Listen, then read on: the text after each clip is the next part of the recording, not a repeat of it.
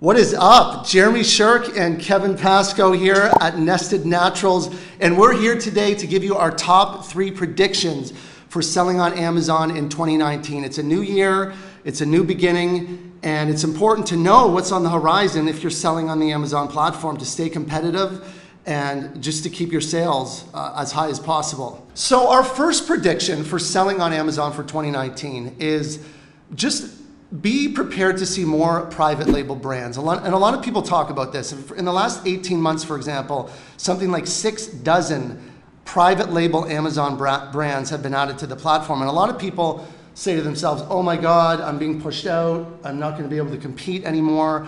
But what I say to that is that just makes your brand story, your authenticity, and, and just you being able to craft a good brand and a story, it just makes it that much more important to me. Mm-hmm.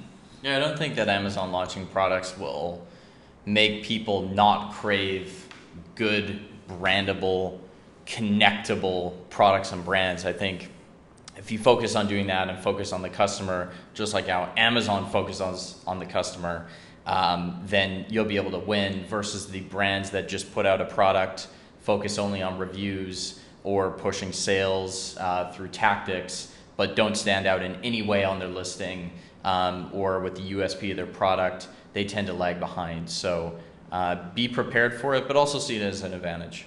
And the strength of the Amazon marketplace is the diversity of the products you can find there. Not everyone wants an Amazon brand. As far as our company, Nested Naturals, we have very loyal fans to, to our brand and our products. They, there's people that purchase the Amazon base. It's not Amazon Basics. The Amazon uh, Essentials. I don't yeah. even know what it is in Essentials. Right. Yeah. The Amazon Essentials supplements. But the strength of the marketplace is the diversity of the products. There's always going to be a need and a desire to have third-party sellers on the platform. That's number one. Number two is, and you wanted to talk about this, just the whole thing with reviews, because everyone wants to know about Amazon reviews. We're in our fifth year of selling on the platform, by the way, so we've seen a lot change.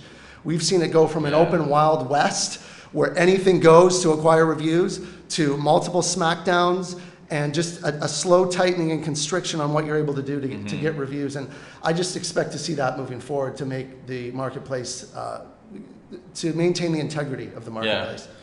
Prediction number two is they'll likely do something with reviews. They'll, if we keep going down this road, there will be too many brands with 10,000 plus reviews, and they'll just be able to suck up 90% of the sales and it won't give a good experience to the customer. Um, Amazon wants selection, they want diversity. So if they move to something like a rolling 12 months or uh, just the reviews you've gotten in the last year period or something like that where they're able to show how people are responding to the product right now versus in 2013 when the product could have been different. That's might um, that might happen in 2019, though that would be a massive change. I mean, that would be probably one of the biggest changes they've made to the platform. And if history is any indicator, I mean, we had a huge crackdown in the summer, this past summer of 2018, and if history is any indication, there's going to be some type of other crackdown or wipe of reviews we all hope it doesn't happen, but you just have to be prepared to rebound and come back. Anytime that stuff happens, people are screaming that the sky's falling, but we're still here, we're as strong as ever, and you just have to be resilient and be able to weather those storms. You ready to dive into this yeah. one then? So, here, why don't you just start? Sure. So, our third prediction, which we've already seen late 2018 and will certainly happen moving into 2019, is the need to have an audience to launch a product. Um, chat is huge, Facebook ads, as well as other platforms to drive traffic and bring customers to Amazon first because you need so many reviews. You need so much um, physical proof that the product is good and sales velocity before you can even almost reach the organic buyers.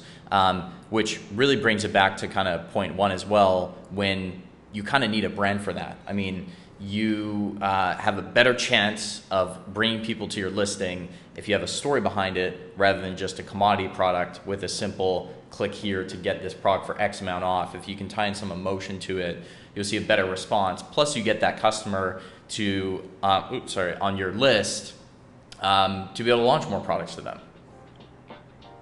Great point, my man. And really, that sums up our predictions for 2019 selling on Amazon. Do you agree with what we're saying? Do you disagree with what we're saying? Leave a comment below. We'd love to hear from you, and we'll talk soon.